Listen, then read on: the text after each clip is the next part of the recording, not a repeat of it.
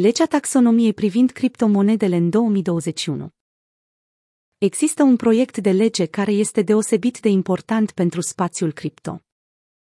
Pe 8 martie 2021, politicianul Warren Davidson a introdus legea taxonomiei simbolurilor token. Pentru a putea fi considerate tokenuri, activele digitale vor trebui să îndeplinească următoarele condiții.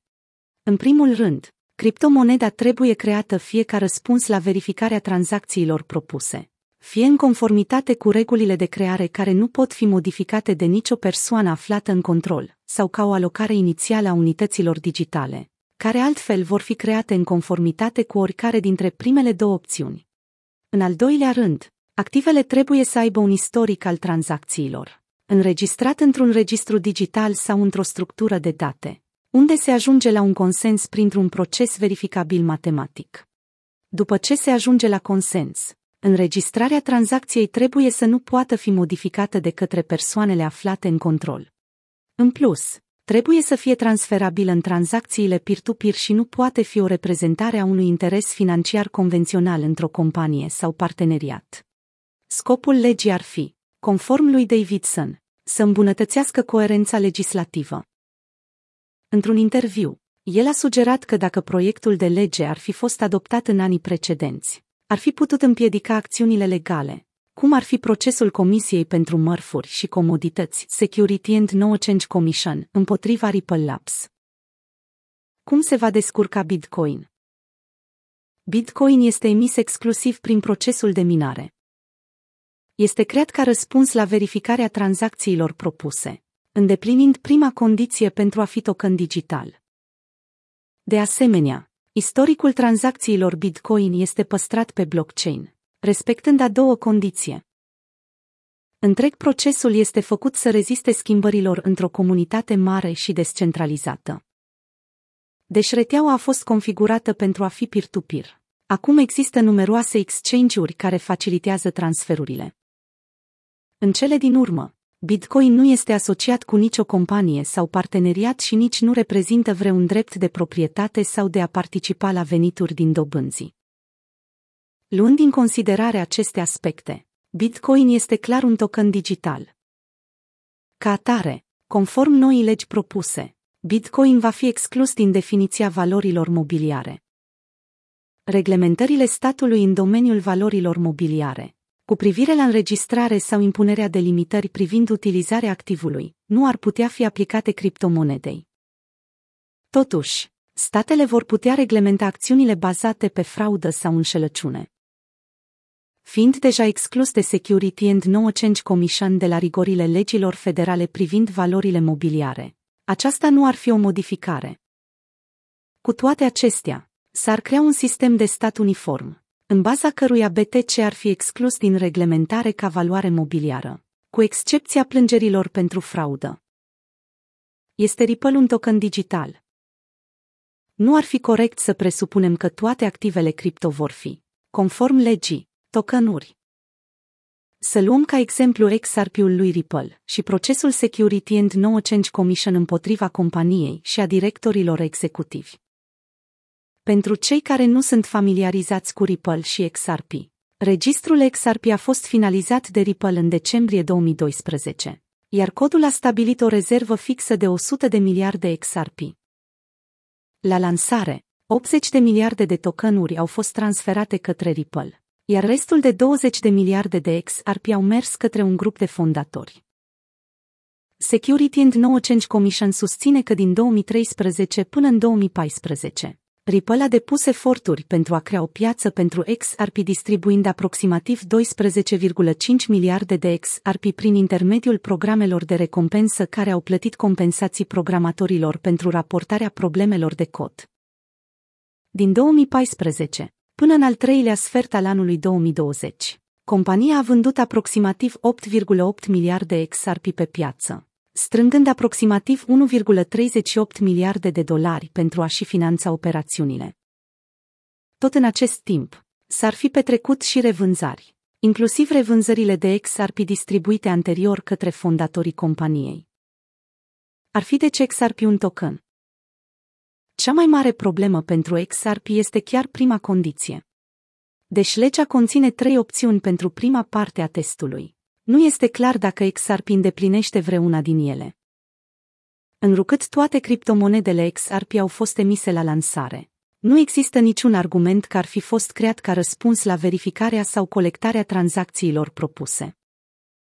Pentru că toate monedele au fost emise la lansare, este clar că Ripple sau cei care dețin controlul companiei ar fi putut modifica condițiile în care urma să fie emis XRP. Rămâne deci raționamentul că a existat o alocare inițială a unităților digitale, care altfel ar fi fost create în conformitate cu una dintre primele două alternative. Este îndoielnic că acest lucru s-a întâmplat. XRP nu a fost niciodată configurat pentru a fi minat, iar Ripple avea cu siguranță capacitatea de a menține controlul asupra lui, deoarece deținea majoritatea monedelor. Se pare că XRP nu ar fi un token, deci rămâne discutabil. Actul prevede o scutire limitată pentru orice unitate digitală, care este un termen mult mai larg, acoperind orice reprezentare a drepturilor economice, de proprietate sau de acces, stocată într-un format care poate fi citit automat. Scutirea acoperă orice persoană care a acționat crezând că unitatea digitală este token, dar se aplică numai dacă toate eforturile sunt folosite pentru a opri vânzările și a întoarce orice încasare a cumpărătorilor. În termen de 90 de zile de la notificarea Security and No Change Commission. Ripple a refuzat să urmeze această procedură. Ar fi fost monedele stabile Facebook, tokenuri digitale. Pe 18 iunie 2019, Facebook a anunțat că intenționează să lanseze o criptomonedă numită Libra în 2020. Propunerea a fost redenumită și actualizată, dar termenii originali sunt cei luați în considerare. Libra a fost concepută de Facebook pentru a fi o monedă stabilă, cu valoarea legată de depozite bancare și titluri de stat pe termen scurt, pentru un grup de criptomonede stabile. Urma să fie guvernată de Asociația Libra, o organizație elvețiană. Asociația Libra a fost concepută ca un grup de organizații din întreaga lume, incluzând nu numai Facebook, ci și investitori importanți, cum ar fi Mastercard, Visa, eBay și PayPal. Planul inițial era de a avea aproximativ 100 de membri pentru asociație până la data lansării, fiecare urmând să contribuie cu 10 milioane USD. În schimb, membrii asociației ar fi avut dreptul să supravegheze dezvoltarea Libra, rezervele sale din lumea reală și chiar regulile de guvernare ale blockchain-ului. Grupul de 100 de membri ar putea, de asemenea, să acționeze ca puncte de validare. Libra nu poate fi minata, ci se poate emite după cum a stabilit asociația. Proiectul inițial a descris un sistem care ar fi permis asociației să schimbe modul de funcționare al sistemului și să stabilească reguli pentru emiterea activelor. În timp ce asociația ar avea un număr relativ mare de membri diferiți, cu propriile obiective și interese, aceștia ar acționa prin intermediul asociației, care este o singură entitate juridică. Deci criptomoneda Libra nu s-ar fi încadrat în definiția unui token. Ar însemna asta că Libra ar fi fost o valoare mobiliară. Așa cum am stabilit pentru XRP. Răspunsul este, nu neapărat. S-ar putea califica drept contract de investiții. Luând din calcul modul în care asociația a decis să emită moneda și dacă a existat vreo posibilitate de apreciere, Libra ar fi putut sau nu să fi fost un contract de investiții. Determinarea s-ar fi bazat pe testul Howey, pe care legea ar fi trebuit să-l clarifice. Concluzie. Definirea valorilor mobiliare, pentru a exclude tokenurile digitale, înseamnă că Security and No Change Commission nu își va păstra autoritatea de reglementare a fraudei în legătură cu tranzacțiile pe care le implică. În acest fel, cea mai mare parte a aplicării de legi va fi făcută de agenții precum Comisia de Tranzacționare a Contractelor Futures pe Mărfuri, CFTC. În timp ce CFTC a solicitat aplicarea legilor împotriva celor care au o conduită frauduloasă sau înșelătoare pe piețe, unde este vorba de tranzacții cripto, nu are aceleași resurse disponibile ca Security and No Change Commission. CFTC a anunțat prima sa acțiune legală, care implică o schemă pump and dump în timp ce Security and No Change Commission are acțiuni anterioare în cazuri de manipulare a pieței. Diferența se explică prin mărimea relativă a celor două agenții. Security and No Change Commission a solicitat un sprijin bugetar de 1,895 miliarde de dolari. Pe de altă parte, solicitarea CFTC pentru 2021 a fost relativ modestă, 304 milioane de dolari.